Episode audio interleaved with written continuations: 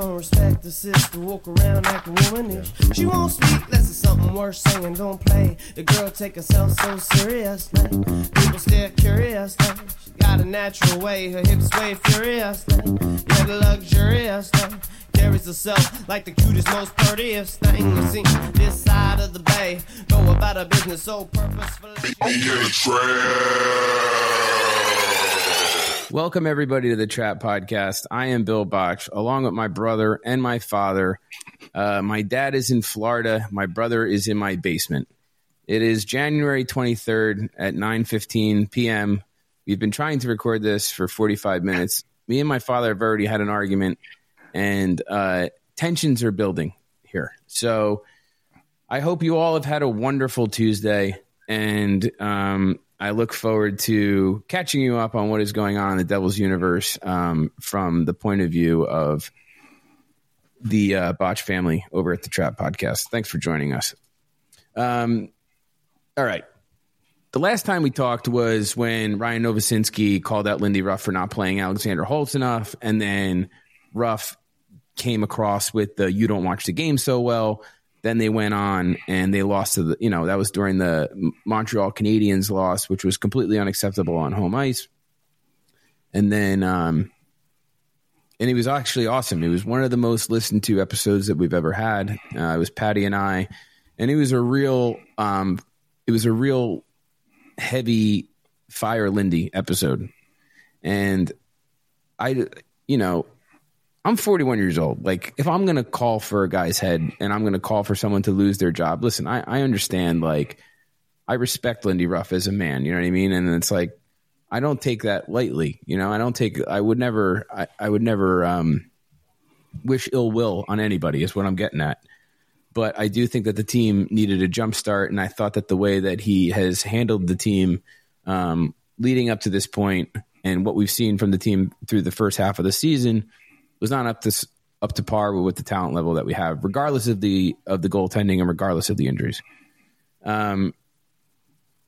So, yeah, let's just jump into it. So they took care of business on Friday in Columbus as they should have.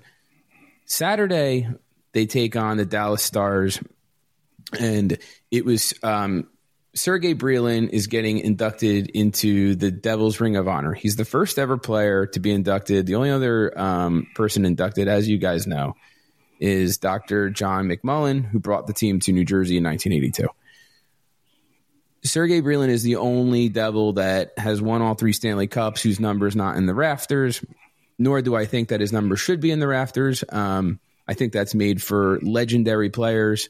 Um, and I and I hate how some franchises just they kind of retire everybody's number regardless. Like, you know, you look at like the New York Yankees, like there's no numbers between one and like 15 that you're you could wear on the Yankees. And trust me, the Yankees have had with no salary cap and the history of the team and the championships, there's a lot of numbers that need to be retired. But they retired numbers like Reggie Jackson, who listen, Reggie Jackson had that amazing you know that amazing playoff run, but he only played for the Yankees for like three years. You know what I mean? Right. In my opinion, if you're going to be, uh, if you're going to be held, you know, with the with the mere mortals up in, in the rafters of of a building, I, I, think that you should have some sort of legacy there that, uh, you know, has a certain time span. There should uh, for your career. There has Um, to be a threshold of, you know, how long you, you're there.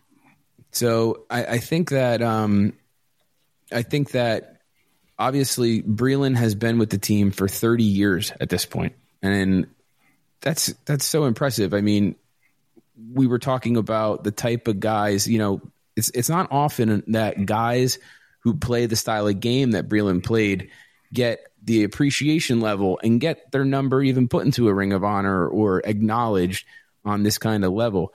It's like every single championship team needs guys that play the kind of game that he do, that he does, and that's like you can call them glue guys, you can call them role players, whatever you want to call them. Um, but he was one tough little son of a bitch. I'll give him that. Like Sergei Brylin played the game the right way. He never took a shift off. He never took anything for granted. Um, and he was willing to put his body on the line to where he was blocking shots and going the tar, you know, hard areas of the ice and he did all the little things and and you have to be you have to be grateful for players like that because it allows your superstar players to really step up and do all and do the stuff that they're good at. Um, so they bring him out. They have this really nice ceremony. They give him the red jacket, um, and I thought it was really nice. He had he had he was a, a very short um, but sweet, uh, you know, speech that he had. He's a man of few words, and I think that the Devils are very fortunate to have a guy like him still in their organization for some of these younger players to learn a thing or two about work ethic and um, just the type of mentality that it takes to uh, to bring your team over the hump to win a Stanley Cup. Because there's a lot of good teams who are very, very good and very talented, but they can't. They it, it, you have to be, you know, everything has to fall perfectly to be a Stanley Cup champion or just a champion in any sport. You look at like the Buffalo Bills. The Buffalo Bills have been a very good football team for how long now? And it's, you know, it's just very difficult. So you can't take you can't take anything for granted. Um, and that includes the Devils. Like their window is opened. You look at what what the team, you know, where we thought we would be this year. And uh, I understand that our window just opened, but you don't want to start throwing away years because you never know when you're going to be put back in a situation like this. Um, so they bring Brylin out. They put the badge next to him. Uh, they put the badge next to uh, Dr. John McMullen up in the rafters, and um, it was it was really nice you didn't know how the Devils were going to come out. The Devils were, I think we would all agree that Dallas is a better team than the Devils right now, especially. Um, and I, I was curious to see if they were going to be inspired. Um, and especially because Brylin is on the coaching staff, you thought that they wouldn't want to let him down. They came out in the first 10 minutes of the game, and I thought that they played really hard. I thought they pushed play. I thought that they controlled the game. But as they, you know, Wedgewood played very well. And as they started um, not being able to capitalize on chances, you start to see the game shift a little bit. And I don't know if it was because of frustration or what. And I don't, I don't necessarily think it was, but you know, a couple minutes left in the first period, it started getting away from them. It started like evening out a little bit. And then the second period hit and it was a tidal wave. And it was just something that, you know, especially Devils fans who go to the games at home are starting to get very frustrated with. Our home record is awful. We've lost to very, very easy teams at home, which have been very disappointing losses.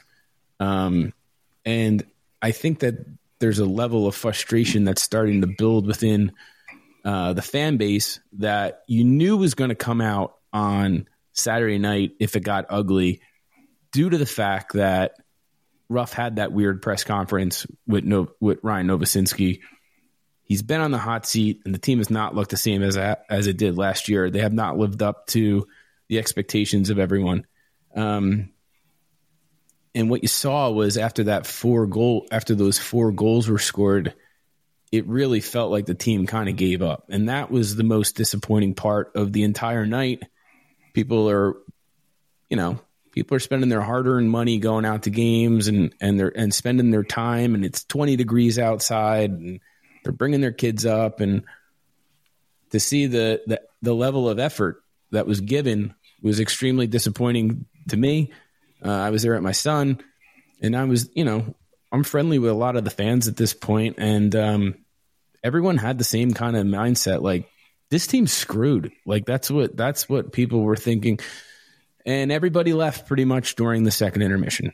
Um, you know, you're with your kid, you see your kid's upset, we can't score a goal. It ends up being six to nothing.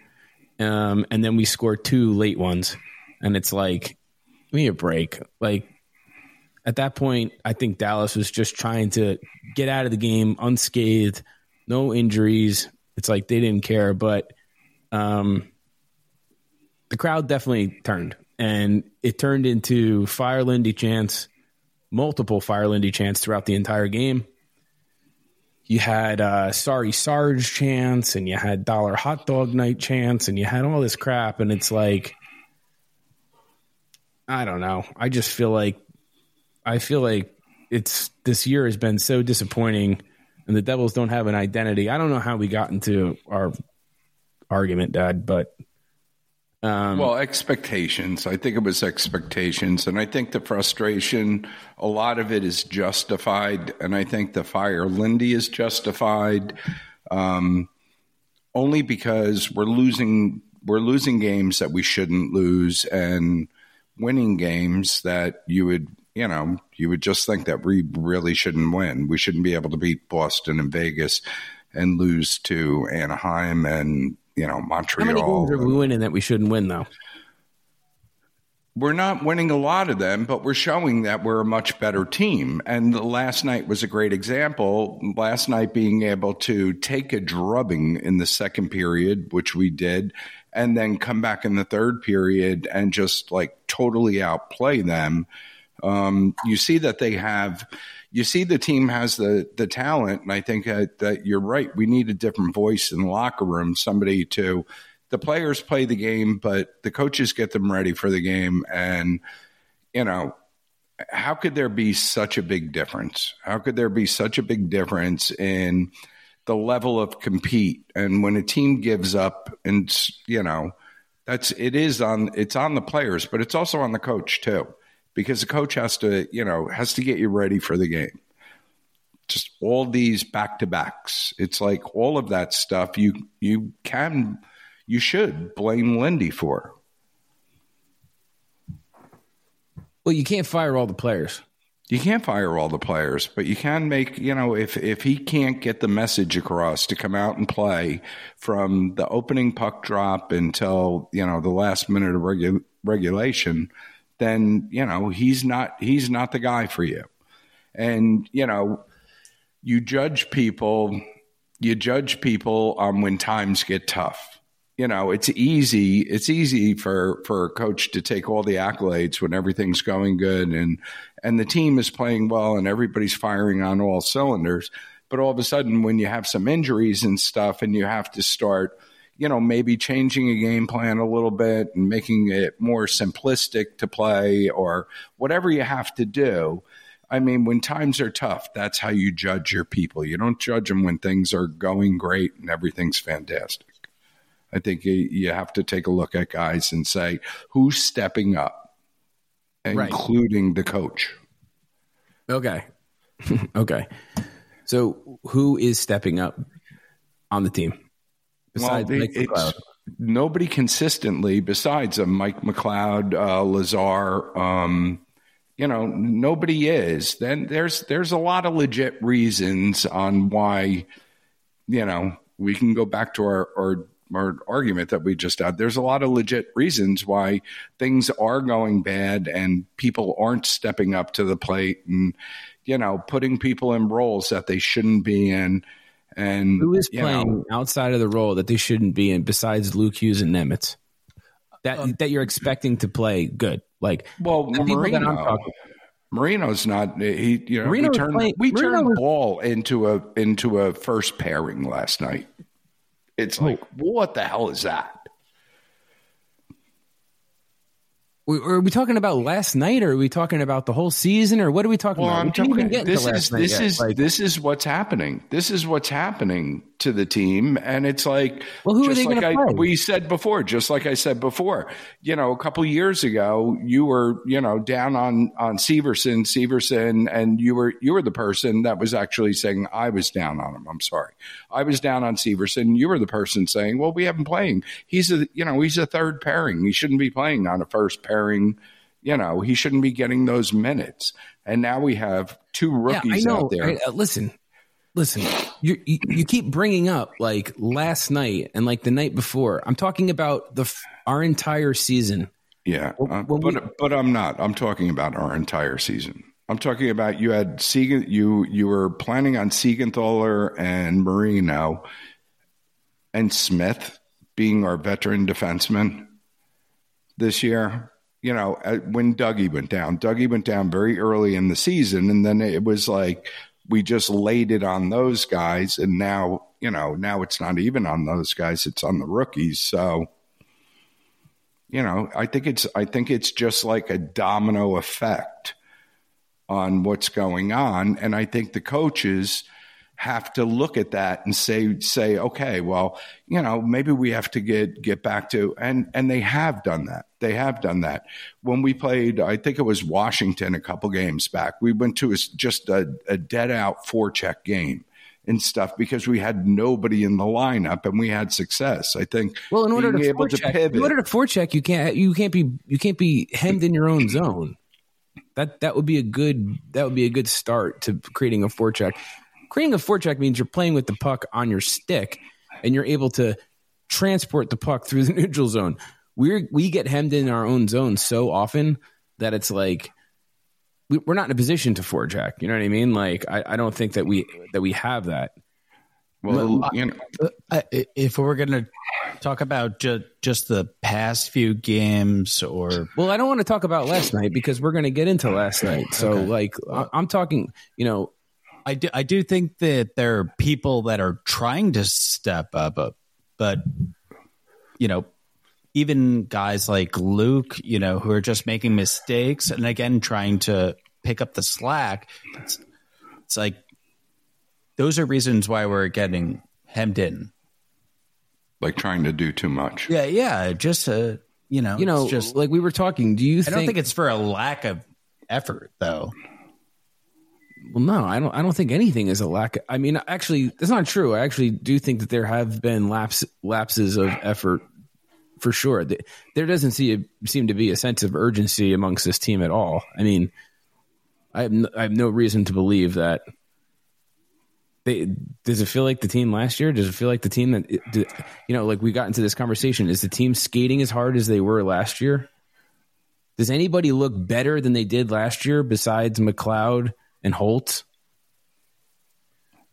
And again, just to go back to Dallas, you know, Sarge's whole night, I thought they came out really fired up.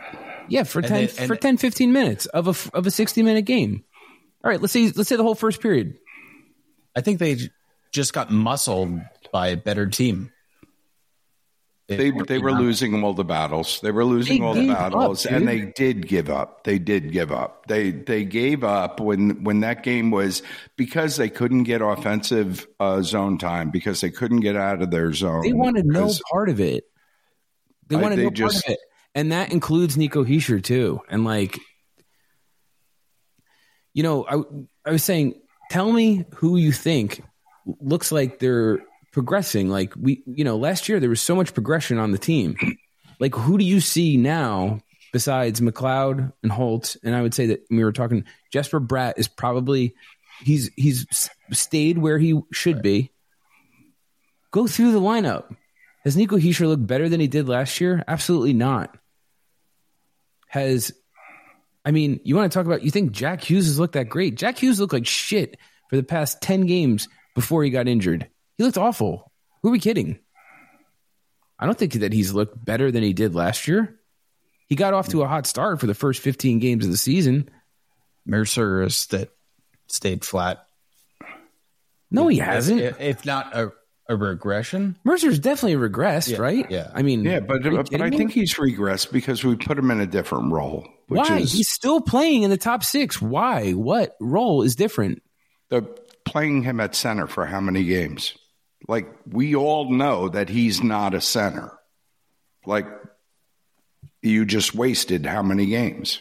I know, but like how bad was Dawson Mercer last night? Yeah, he really he didn't play well last night. He hasn't played good all year, and he shouldn't have been playing at center. I completely agree with you. But if you go down the list, it's like nobody's looked good. Nobody. I mean, and I'm talking about the season. So it's like there were healthy parts of the season. People were injured. People played all different parts of the lineup. It's like you could go, if you just go down the entire lineup person by person, there's only like two or three people that have really been like, wow, you know what? He's really, he's taking, he's taking a step up. He's really, he's thriving. It is. Curtis Lazar is a good, is, is a good one. Besides that, it's like Haula. I mean, he's, he's regressed. I'm not saying by much. I'm just saying like you think you would be another year into the system. You just got a contract. It's like Do Timo you think Meier it has? has do you no- think it has- done anything.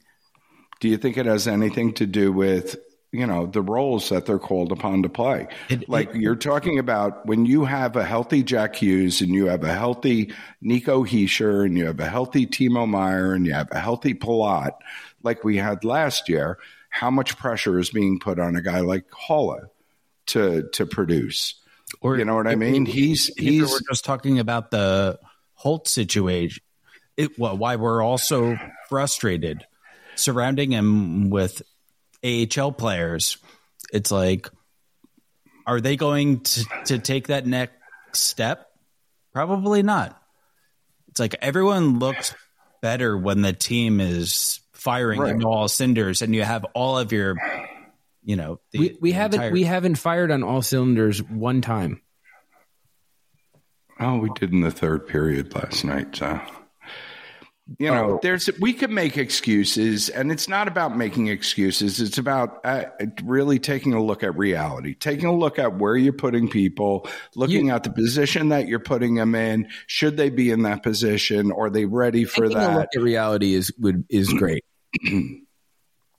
And it is reality, and it is reality. We have play, but we have players. You know, our top two defensive players right now, the guys piling up the minutes, are people that haven't played 50 games in the NHL. Okay. So um, With that said, is that does that is that an excuse to look completely disinterested during a game?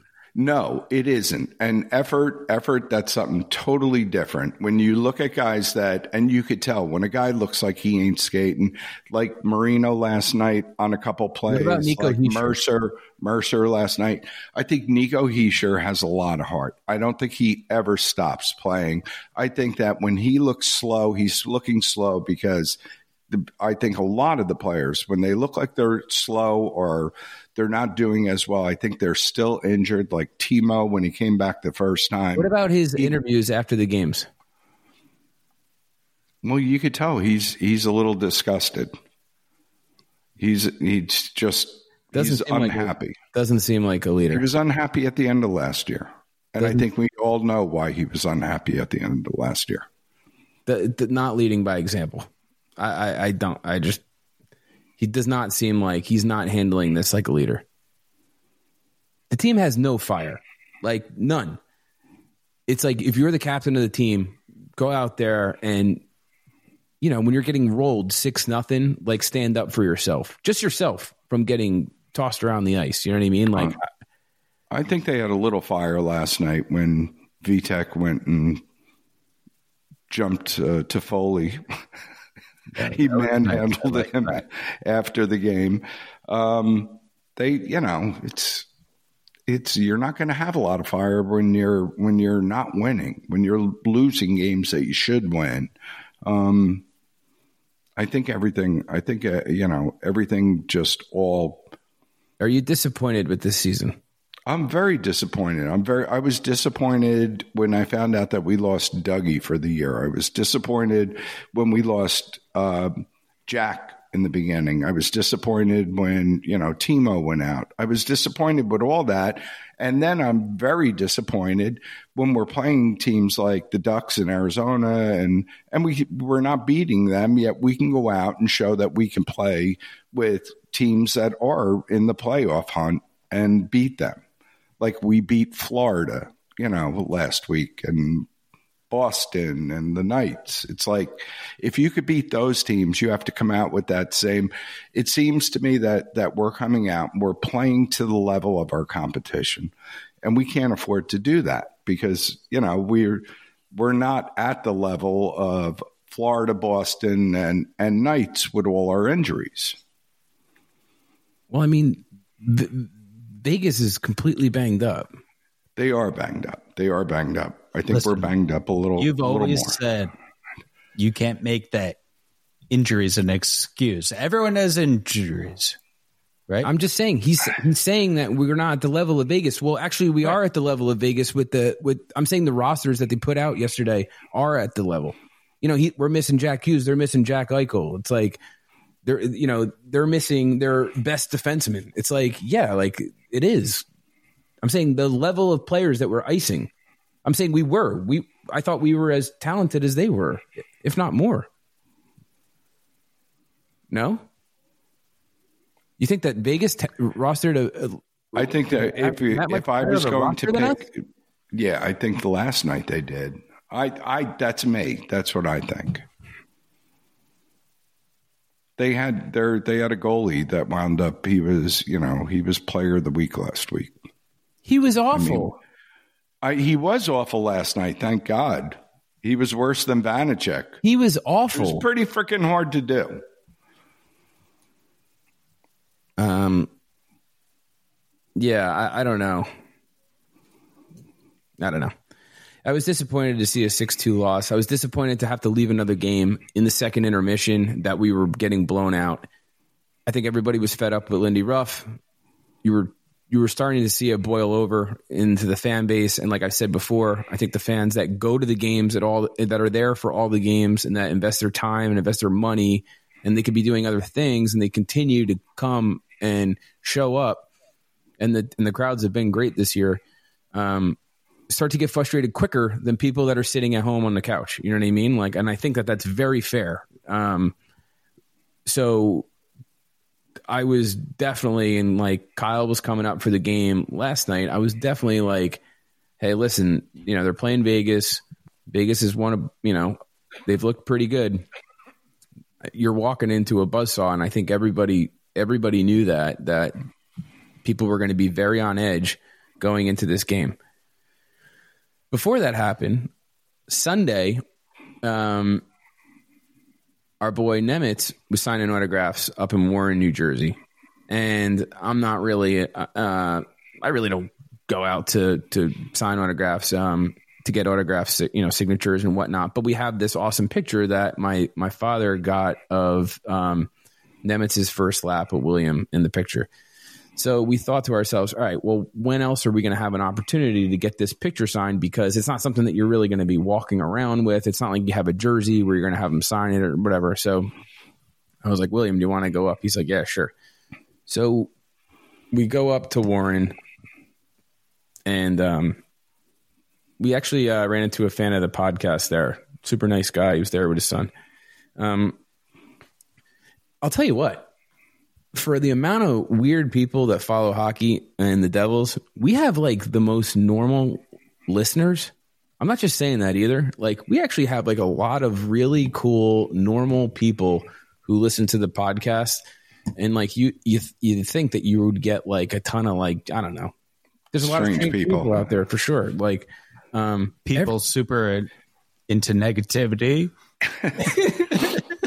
I think I I think that uh, that the people that comment on on the trap you, guys, you on live with your head Twitter, in the sand, dude. What? I think people that what do you call it? People that comment too, they're pretty knowledgeable too. Like some They of the are. people that we talk to. You should have asked the guys at Darcy's what he thought about what he thinks about the team. Um, so anyway, I'm like, we have to wait outside for like an hour to get into this. I've never been to one of these signings before, so this is all kind of new to me. First of all, the picture that we have here is not meant to be taken out of the frame. So I'm glad that I um, attempted to try to. I figured it was just going to be like a normal picture frame where you like bend the little metal flaps over, and then you could take the cardboard out and come behind it. The metal flaps are like staples, so they're not meant to be bent, right? And I'm glad that I like took a look at it and started playing with it outside when I had an hour to to kill because there's like 75 of them in the back of that thing, and I didn't have anything to to get underneath it. So I was like putting my nail under it. So my hands are bleeding at this point. Okay. Literally. Um, but luckily I got it out after about a half hour. And um, man, the dude behind me was literally the most annoying person I've ever been around in my entire life when it comes to the Devils. These are, you know, they're they're not exact quotes, but it's like he's like the best thing that ever happened to this team was losing Dougie Hamilton because he couldn't play defense. That was one quote. Oh man, Hold on, it, it gets so much better. Um, the Hughes brothers don't know how to skate. That was probably that was probably the craziest one out of all of them. And I was like, wow, okay. Um, and I and it was so cold, and I and I knew like I just can't. I'm not going to engage with this guy. I'm not going. to I'm pretend like I didn't. And he just went on and on and on. So um, so we finally we get inside, and uh, we're, we're going up to we're going up to Nemec, and he's like sitting there. And it was exciting, you know what I mean? I have the I have the Nemec five jersey, so he, Yeah, he was that's trying to make the team last year. He wore number five in camp, and um, so we we like get up to him, and he's like sitting there, and I was telling I was telling you guys like he just has this like he you could tell that he's been famous for a very long time for being a kid. And i think it's like he's probably been one of the most well-known athletes in his country. So you know it's like he's been answering questions and he's been maybe a big fish in a small pond kind of thing. And and he looked like just like he he's been around for a while despite being 19 you know what i mean? Meanwhile nate bastian's over there and he's like hey little girl oh you're a devils fan. Oh who you know who's your, you know just like asking all these questions and laughing and being Come like poke your finger through my, you know, missing tooth. yeah so he's he's been like uh he was being like a real like sweetheart you know what i mean? And then nemec is just kind of like sitting there and obviously there's like a language barrier and uh it's like our turn to go up and he and he's like got like a busted lip and he's wearing and i'm like oh hey what's going on buddy like uh and he's just like smiling and uh and i hand over the picture and i'm like oh this is like your first lap i'm like oh and that's my son and he's like yeah, yeah, huh, yeah, yeah. and I'm like, mm, yeah, great. So like, and like my son like doesn't he's he'll you know he did not willing He to say talk. anything to anybody. so we're, it, the three of us are just like kind of like I'm like just like kind of shaking my head trying to be like the you know moderator, the facilitator of, uh, of dialogue, and I'm like, yeah, that's cool, right? And he's just like he's looking at me. and He's like, yeah. I'm like, uh, I think I have your first, I have the first ever Nemec Devils jersey. And I show him and he goes, oh, five. And I go, yes, five. Very good. And- Five. And that was the end of the conversation. yeah. I think I think he has a tough time. I think he has a tough time with English too. So well, yeah, I know, but I, I'm telling you, he, he's, uh, he has swag. The way that he handles himself on the ice was pretty much how he felt like off the ice to where he right. felt very comfortable. Like I've been doing this for my entire life, like n- not phased by anything. Um, T- tell him what William said on, on the car ride home, though. So yeah, so he did. You know, well, let's get. It. Well, hold on. So we end up we get in the car, and then uh and William's like, "Oh my god, I'm so hungry. When are we going to eat?" He kept asking me in line, and we were in line for like an hour, hour and a half. He's like, "Oh, when are we going to eat?" And I was like, "Oh, "As soon as we get out of here." So we get in the car, and he's like, "Oh, come on, where are we going?" And I'm like, "I don't know. I don't want to stop at a fast food restaurant, right?" I didn't Right. want to go through like McDonald's drive-through or something. Right, so right, I, right. I was like, I forget what road I was on. I was on like the main highway up there, and, and I'm driving, and uh, and we keep passing like where we're supposed to turn because I can't, I can't find anything. And he's like, I don't want to go to Taco Bell, and I'm like, when do I bring you to Taco Bell? Like, I'm I'm not I'm not I don't plan on going to Taco Bell either. So we're going, we're going. Now we're going in the wrong direction for like seven minutes. Oh, and and um and it's whatever. It's like it's it's sunday afternoon. We don't have anything going on. And i'm like we're gonna find somewhere good to eat. There's like this huge like tex-mex roadhouse place. And i'm like no that doesn't look right.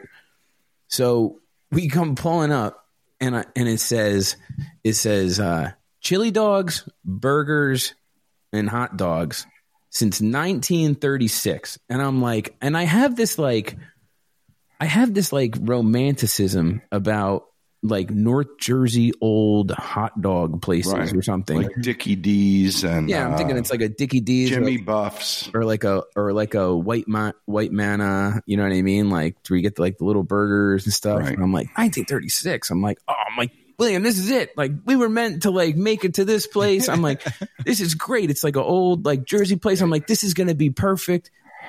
So we like pull into the lot. I'm really selling this to, to Do you, him. do you know my- what the name of the place was? Yeah, it was called the Red Tower. Oh, I never heard of There's that. two one. of them apparently. I think there's one in like Westfield maybe. So uh we so we like go it looks like kind of like dungy. It's like a real small building. It look it's it checks all the boxes, right? So we go and I'm like, "You're to love this, right?" And I'm like walking in with him. I'm like expecting it to be like Rutt's Hut or Rutt's Hut or something like that. Right, right, So right. like I like open it up and uh there's just like there's just like a Mexican family like sitting in the corner and there's like a, a, a black dude eating hot dogs by himself watching um like vintage uh coin um like vintage coins being like raffled off or whatever, you know what I mean? Like really loud, like on this television, right?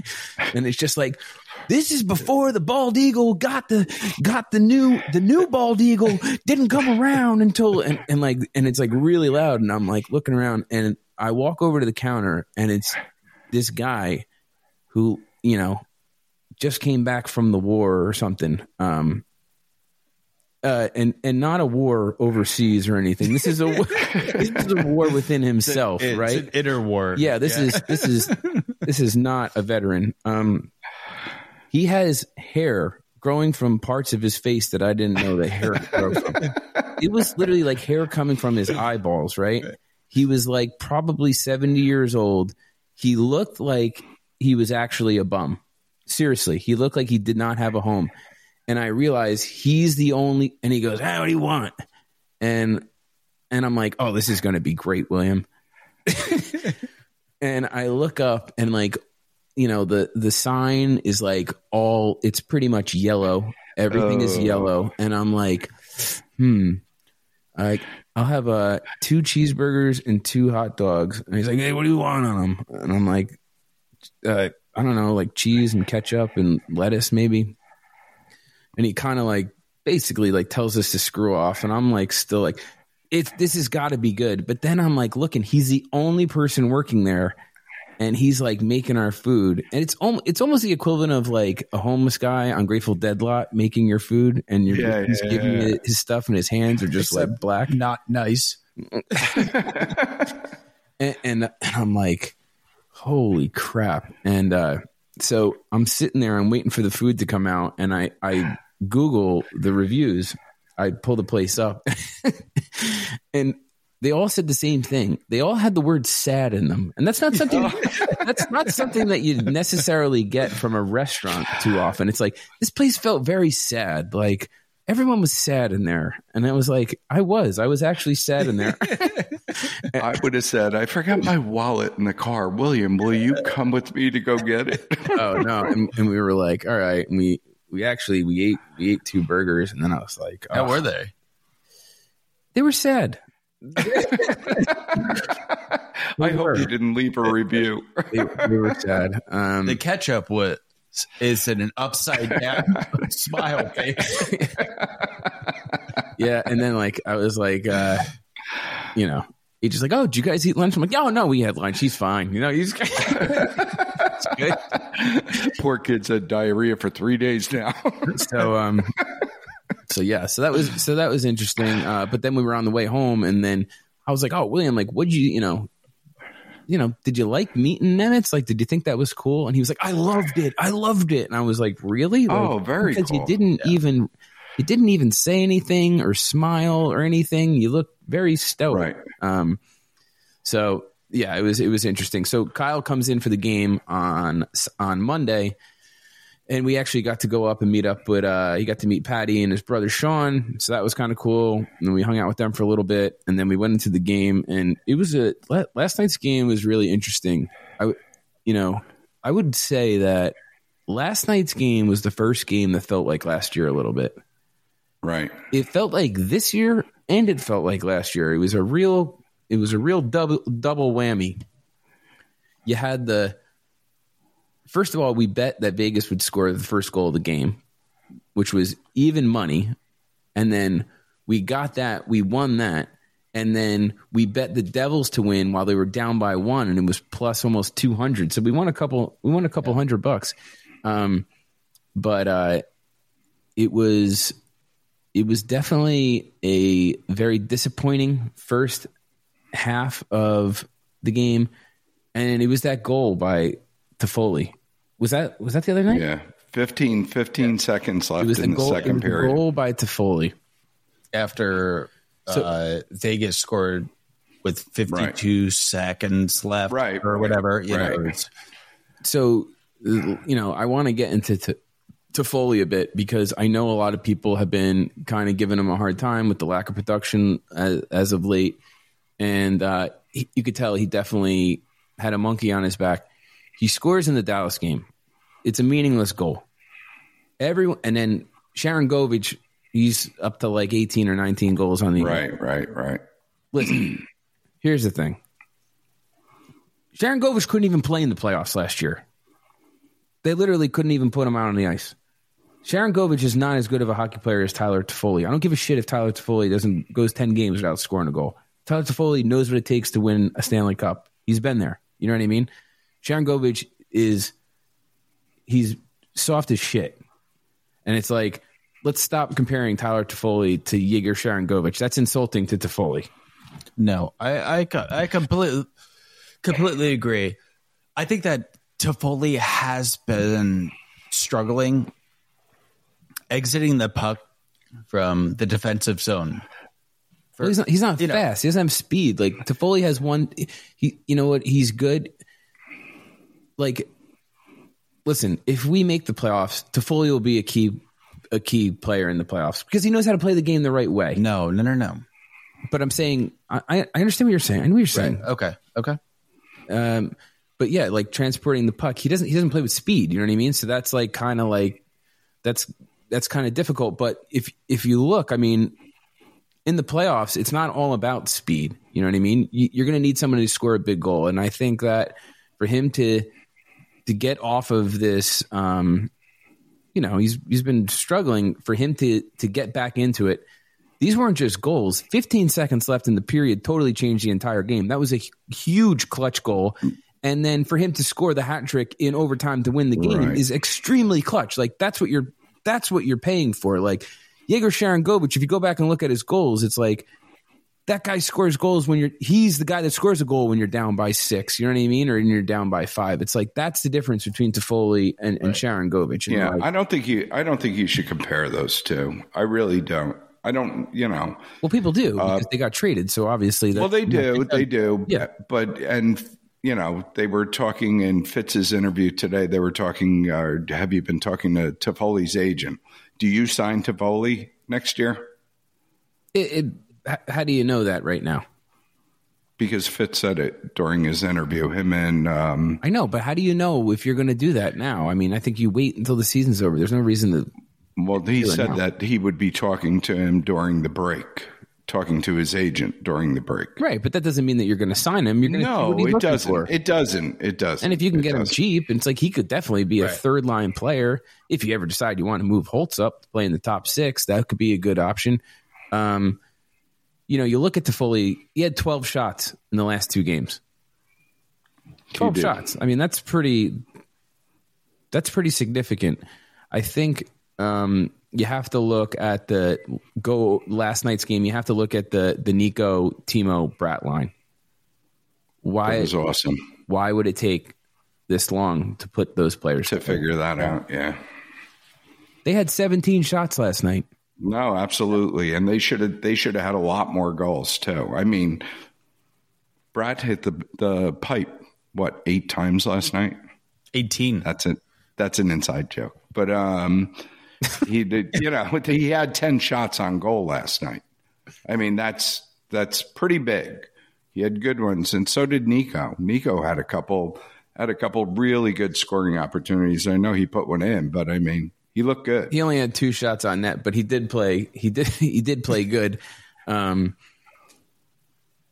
I well, I mean, can we agree that it was the best game that Timo, Timo Meier has played? First of all, hold up.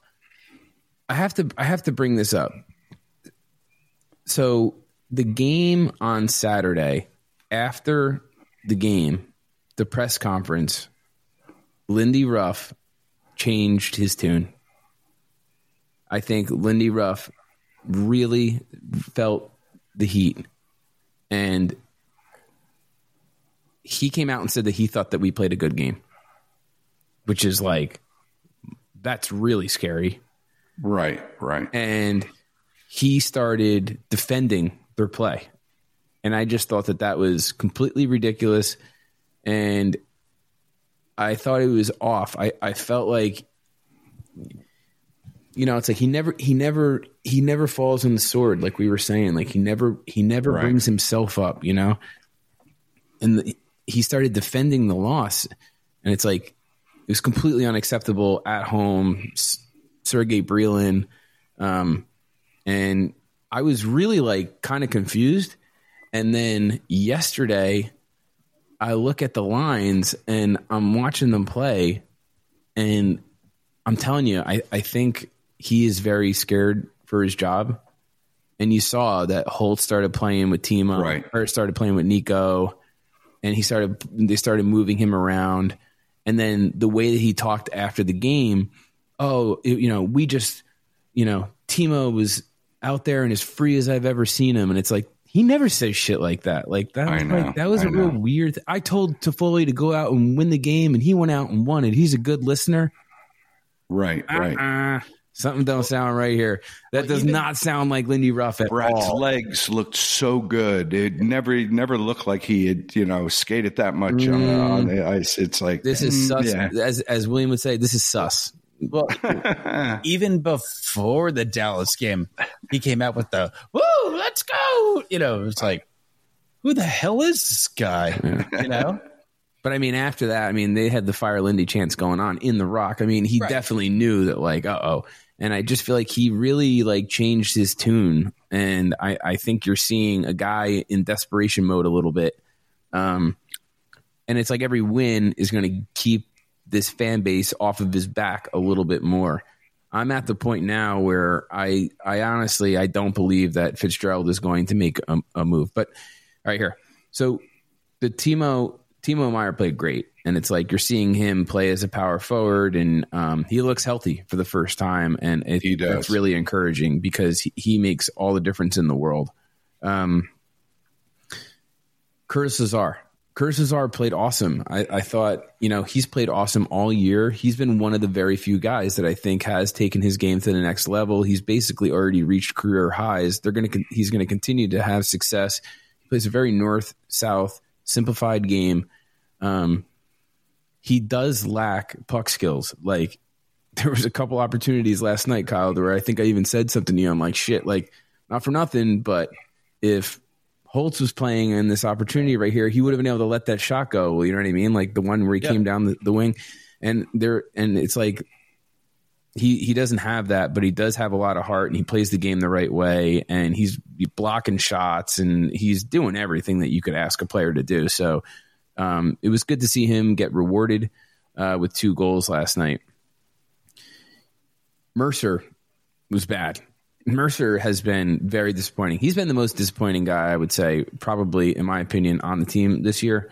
I think that he is not only not progressed, but he has taken a step back. I think you're right. I, I was baffled at why we played him at center for as long as we did, but um, he was garbage last night. He he did not play well. Like and he's a guy that gets he gets a lot of passes too for the amount of shit that Holtz gets. And it's like I get it. Holtz is the whipping boy of the team at this point, but he he turns the puck over. Sometimes it looks like he's not skating hard, and that's something that you would never think of. Like that's the last thing that comes to mind when I think of Dawson Mercer is effort, like being questioned. Right. And I don't know. I it, there's been some lazy moments that have been that's been very disappointing because um, that's just not the type of player. That's not how he got here. So it's confusing to me a little bit. You know, we can get into Nemec and we'll get into Luke Hughes. Last night was crazy that it was, you know, it was like the third period down the stretch and they just had Nemec and Hughes. They shortened the bench on, on defense. Um, Cal Foote is not serviceable. You can't even play him. no, he gave up a goal. I mean, he's bad, Dad. He's really bad. I don't. I don't. I, I didn't think he played. I didn't think he played horrible uh, in Dallas. He He's took bad. two penalties. They scored on him. He's very know. bad. He has no business. He will not play on another. He won't even be iced on another team. He'll never, probably never play in the NHL ever again. He's that bad. And his name's Cal Foote. It sounds like he's got like. Uh, I woke up. I got. I, I, I woke up. I got. I got to go see the podiatrist. I, got up- Cal Foot. I woke up. I got Cal Foot. Oh, you got to elevate it. You know what I mean? Um, so, yeah, but uh, he he's been awful. But Hatakka played good. So Hatakka Oh, is a guy that you're definitely going to keep in the lineup over Foote when Miller comes back. Which Miller should be coming back. He was sick. He should be coming back on Thursday night. Miller registered that shot in the game the other night. It was the hardest shot that's been in the in the NHL. Yeah, How yeah. long? At 102 mile an hour. Two years, I think. Yeah, and it's like he's been one of our best defensemen. I mean, yeah, absolutely. I was, you know, we were having this conversation. Nemec has definitely surprised a lot of people by the way that he's played, the way that he plays a 200 foot game. I thought it was amazing that Nemec and Hughes were just back to back 45 second shifts for the entire third period, pretty much into overtime. I mean, they leaned on those two guys. Like, those are their two best defensemen last night. And it's like, There are two best defensemen every night. Oh, Exactly. I don't. I really don't even think it's close. I don't think it's don't close think, either. I don't think that like here, but this is the problem. I don't necessarily think that Luke Hughes has played very good. No, he's made a ton of mistakes. He has made a. He has He's playing good. Like I don't think he's really playing good. And He's a threat. And, and Nemec has made a ton of mistakes ton of- too. No, I'm saying like mistakes as I- well. But you just see Nemec, the subtlety of his brilli- his brilliance is, um, you know, he's not wrapping uh, the the puck around the the boards when he dumps it in. It's like he's he's launching it in and co- having it come back, and you know, m- driving opportunities like you know in, in the front of the net. I mean, it's again just these little tiny things that he's doing. It's just it's remarkable. It really is. Last night, last night that third goal. yeah, no, it was him. Yeah, I know. That was that was so him, and that was such a that was such a, a scary time to do that. You know, during the game for him to come up and pinch, and that could have very easily went went south. But I mean, that was a such a smart pinch. Yeah, no. I was so sorry that he didn't get he didn't get an assist on that. when when we talk about uh, when we talk about like Nemec's game, you you know we we we were talking about this last night. It was like you, you had brought up like, well, he's more of a defensive defenseman. I was like, that's not really that's not really the case. Like he he's actually much more. He plays. He's a offensive defenseman. You know what I mean? Like who happens to be able to play defense as well. And and Luke Hughes is. I, I don't see Luke Hughes like playing that much offense. If I'm being completely honest with you, I understand that that's like in the big scheme of things, that's who he's supposed to be, and that's who he's going to grow into, and that's what he's done his whole life. But I don't look at him as like this like crazy offensive defenseman. Right. I'm I think that I, I'm saying. I'm not saying that he's not going to be that. I'm saying right now I'm not seeing that. I'm seeing him kind of struggle. Like if I'm being completely honest, like, and I actually think that Nemec has struggled the past couple of games too. Um, obviously the the Nemec Marino pairing was just getting crushed that they had to break those guys Right. up. But I, you know, and this is what we were talking about where we should really use the sound clip from before because it, it's like I think that Luke Hughes could be better than what he's doing right now for where he is think- in his career. I'm saying for right now, I think that he could be playing better for the position that he's put in right now. That's what I'm saying. Do you think it has anything to do with uh, fear of mistakes? Like when he makes mistakes, uh, and when any defenseman makes a mistake, it's just so blaring. Like you see, it leads to a goal, like him falling down. he's um, making mistakes. Three on three. I know he is making mistakes, but I'm saying, do you think that that's holding back some of his offensive threat? I don't know. I mean, do you really want him doing anything more at this point? Like, I, I kind of feel more comfortable with him, like being conservative. I would like to see him. I would like to see him playing with a lot of confidence. Yeah, so would I. How can how It can he though? feels like the yips. Right, Y- exactly. You know, it, and you don't want to see him hold back. You know, Right. like you know what he's capable of. You want to unleash that. You know, just and again, as much as we want to give Lindy shit, it's like letting young players make mistakes and not punish them. Aside from Holtz, it's like that. Well, who else is he going to play? No, well, he doesn't have any. You know, there are doesn't no have much of a options choice. And honestly, you know side. damn well But he's- but not he's gonna- done that. No, he's not going to give. He's not going to shit on on Luke Hughes.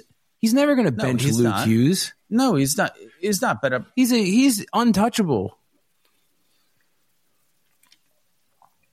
is that what do why you you think hit him? about them making? What do you think about them making both of them captains, Luke and Quinn, or um, Jack and Quinn, What do you mean?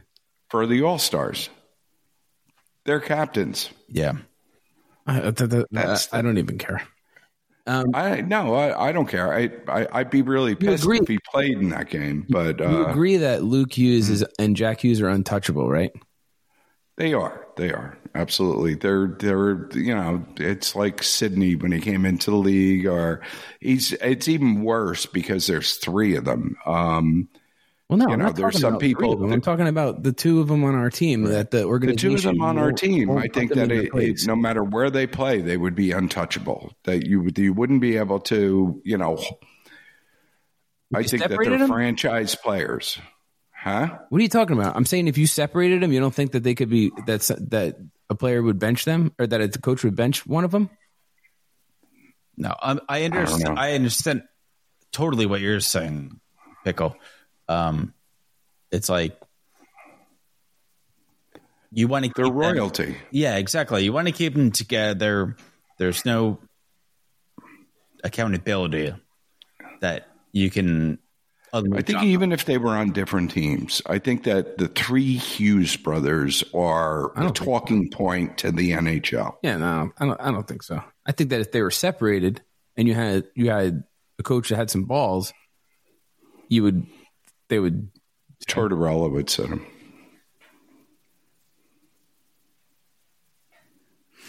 Yeah, no, probably. yeah. Don't you think it's kind of shitty that it's harder when they're on the same team team though. You know, that's what I'm saying? That's what I've been saying. right? Okay. That's what that's what I'm trying to say. Like you can't have two of them because then if you piss the one off, then you got the other Yeah, one. You know what no, I mean? That's it's exactly like it. Yeah. yeah, it's like pissing your wife and your girlfriend off. Yeah.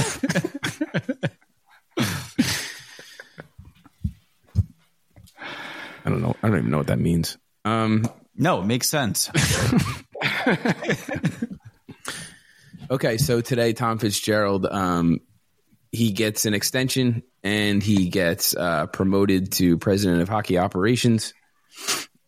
I mean, I don't think it's that big of a deal. I mean, I, I think that Fitzgerald obviously deserves uh, to be signed to a long term contract or multiple year contract.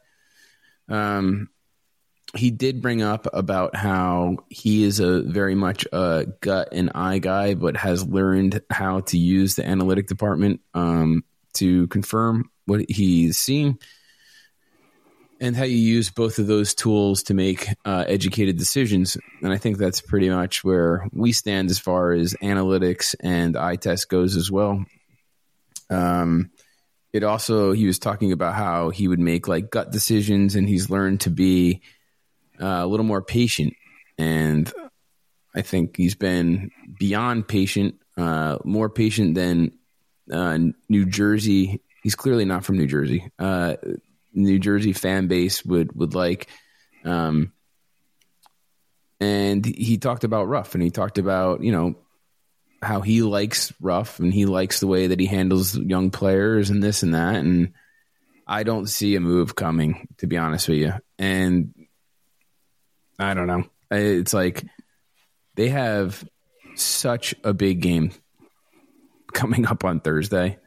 You have a, a Carolina team who is going to really put these young defensemen in a very awkward situation that they've probably never been in before, where Um, Carolina is great at forechecking. I mean, that is their bread and butter. They're going to be playing very hard. You, you hope to get Colin Miller back for that one because you're really going to need him. He, you need that veteran guy back there, and I think Miller's been a real unsung hero on a on a 500 hockey team uh, up to For sure. And um, so you're gonna you're gonna have a huge game. It's the first time that we've played Carolina too. They have huge problems in net. They don't have anybody do. in net. So Well, they just signed. Um, who they signed? They signed uh, Spencer Spencer Martin from uh, Columbus. who's They that? signed him today. He's nobody. So that's Well, they have just anti, goes to they show have Antti Raanta. Yeah, I mean they've had, Right. They've had a they've had a ton of problems in in the. but crease. he's like his save percentage is is just as bad as Vitek's. It's eight sixty six. yeah, they're they're they're definitely struggling. Um, you know, they brought up the goaltending situation and and um, uh, Lindy said or uh, Lindy, uh, Tom Fitzgerald said how he wished that they they were able to get somebody, but he can't make people trade, and he doesn't want to give up asset, you know, too many assets. And he said that he's looking for a depth defenseman. Um, so and they came straight out and they said that they weren't happy with this season, and I think that is I, I, that's good. At least we're on the same page. you know what I mean? Exactly. Um, but I'm happy to have Fitz around longer. I, I hope that he does. Me too. I hope that he is smart about any upcoming moves that he makes. And like we said, last last night was the first game that really kind of felt like it had good vibes. Like there's been wins where they've, you know, we've had some good wins, but last night was the first time that you felt like, all right, like this feels good, you know, like Vitek was happy and, you know, and, and I don't know, you just kind of saw this like, you saw like the spirit of the team for the first time. It's been like kind of like a dead team. They felt like very like lifeless and soulless. And we talked about how, you know, you remember last year they went into the season they didn't have any expectations and they overperformed and and they had this amazing season and the Devils fan base was having the most fun out of any fan base in the league. And then this year they have all these they have all these expectations. You know, I have a episode called the Devils Hype Train and it was just like everybody had us winning the Stanley Cup and like talking all this stuff and it was like this is the first time that these that this group has ever gone into a season with a lot of pressure on them, you know what I mean? And it's like it's hard. It's hard to play when you have expectations and um and very lofty expectations at that. So um I think it's like worn on them a little bit. They look like they're they're not having fun. And last night was like the first time it felt like that they were having they were having fun. Now the second period was real touch and go there and like the place was very, you know, uh but I don't know if they could try to get that, if they could start having fun again, and you know, you only have two more games, and you got the and you got the All Star break, and then if you could get Palat back after the All Star break, I think that slots people down. Um, Siegenthaler is going to be out for a while. They said Hamilton; they're going to have a better idea in February. He's going to be out for a while. Yeah, he's not coming back. No, he's not coming back. It didn't sound. It didn't sound like. From No, he's not coming back. I'm just saying that- they were going to know if he's going to be able to play in the playoffs. Like Right, right. So, um, and you have to worry about making the playoffs. But if they could tread water and get some of their players back, but they're getting to the point where, all right, you need, you know, all right, we lost Brendan Smith, but like if you get Palat back and you get Jack back, Jack's going to participate potentially in the uh, skills competition.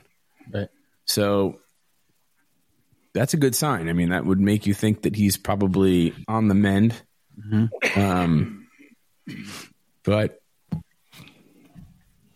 um, real quick, uh, Dylan Dubé, he um, he ended up taking a leave of absence from the Calgary Flames yesterday, and then today, Carter Hart he ended that. up going into the an indefinite um indefinite leave of absence uh whether it's a drug and alcohol or, or whatever it is Um, both of those guys played on that 2018 Canadian national team that's been under investigation for a while, and um, I'm not suggesting that they are involved in anything by any means, but um, you see like young kids. These are you know Carter Hart's a young guy. He's like 24 years old. This is I think the second time that this has happened to him. So Right. it's like And oh Spencer Knight, yeah, too. Spencer Knight. That's what I was thinking of. But yeah, it's uh, I don't know. It's kind of. I think it's good that like they're like taking the right Yeah. steps to do this, and like people are doing this, and like I you hope to see more of it, like based upon some of you know it was this was like kind of like taboo like back in the day, and you're starting to see that people are are uh, facing their problems head on, and that they, they're able to do it publicly with you know discretion and whatnot. But Right. I think it's good for the league, especially a league with such young people. Like hockey is a little bit, you know, a little bit younger of a sport compared to like football, for instance, or whatever. But it doesn't matter how how old you are, to be honest with you. But I think um, I wish those guys the I wish those guys the best uh, For sure. for you know whatever they're they got going on. So, um, I don't know anything else. no, I no. I think uh, I think I threw my hat on the uh, ice last night. nice, nice. I, I think I hit Pietrangelo in the face. I swear. Should start bringing hard hats, wearing hard hats. Little did I know, did, did I know on the way home that Pickle hated that hat. Oh, that was a pretty bad hat. That was a pretty bad hat. That was like uh, that was your your camouflage uh, Fidel Castro hat. Didn't that thing wasn't that thing shaped like a Fidel Castro hat No, or it's whatever? just a regular No. baseball hat. was it? Yeah, Oh, maybe it's your head actually a that shaped completely normal hat. It was just camouflage. Yeah. I, I don't, I don't know. That, it wasn't. It wasn't a. It wasn't a great hat. Anyway, uh, Kyle no longer owns it, so uh, you'll never have to see that again. Um, but I don't know. We could do something Thursday after the game, being that we're going to be we're going to be home, um, and then Saturday I am off to Costa Rica for a week. Pretty excited about that. Santa Teresa. You should uh, look it up if you've never heard of it. Have fun in the sun. It's amazing. It's such a coincidence that you're off the same uh, week as All Star break when they're not playing. It is actually. Yeah, yeah. It was just a, just a coincidence. I'm sure Age thinks it's just a coincidence too. Yeah, I don't know. I don't think she cares. I mean, I, we went last year during it was during the regular season, and we did. I did a podcast from there. Mm, I don't remember. Okay. Either way, um, Works out good. yeah. Um, all right. Well, thanks everybody for listening. If you ever want to hear our family fight again, just come on down. Yeah, it was uh, it was good having you guys here, and uh, Kyle, it's good to have you down in the in the studio. Glad to be here in the dungeon. Uh, and uh, thank you all for listening to the Trap Podcast. Make sure you uh, give us a thumbs up and a like and a comment, and uh, hopefully we'll get back to you soon. Be well, everybody. Peace. Adios.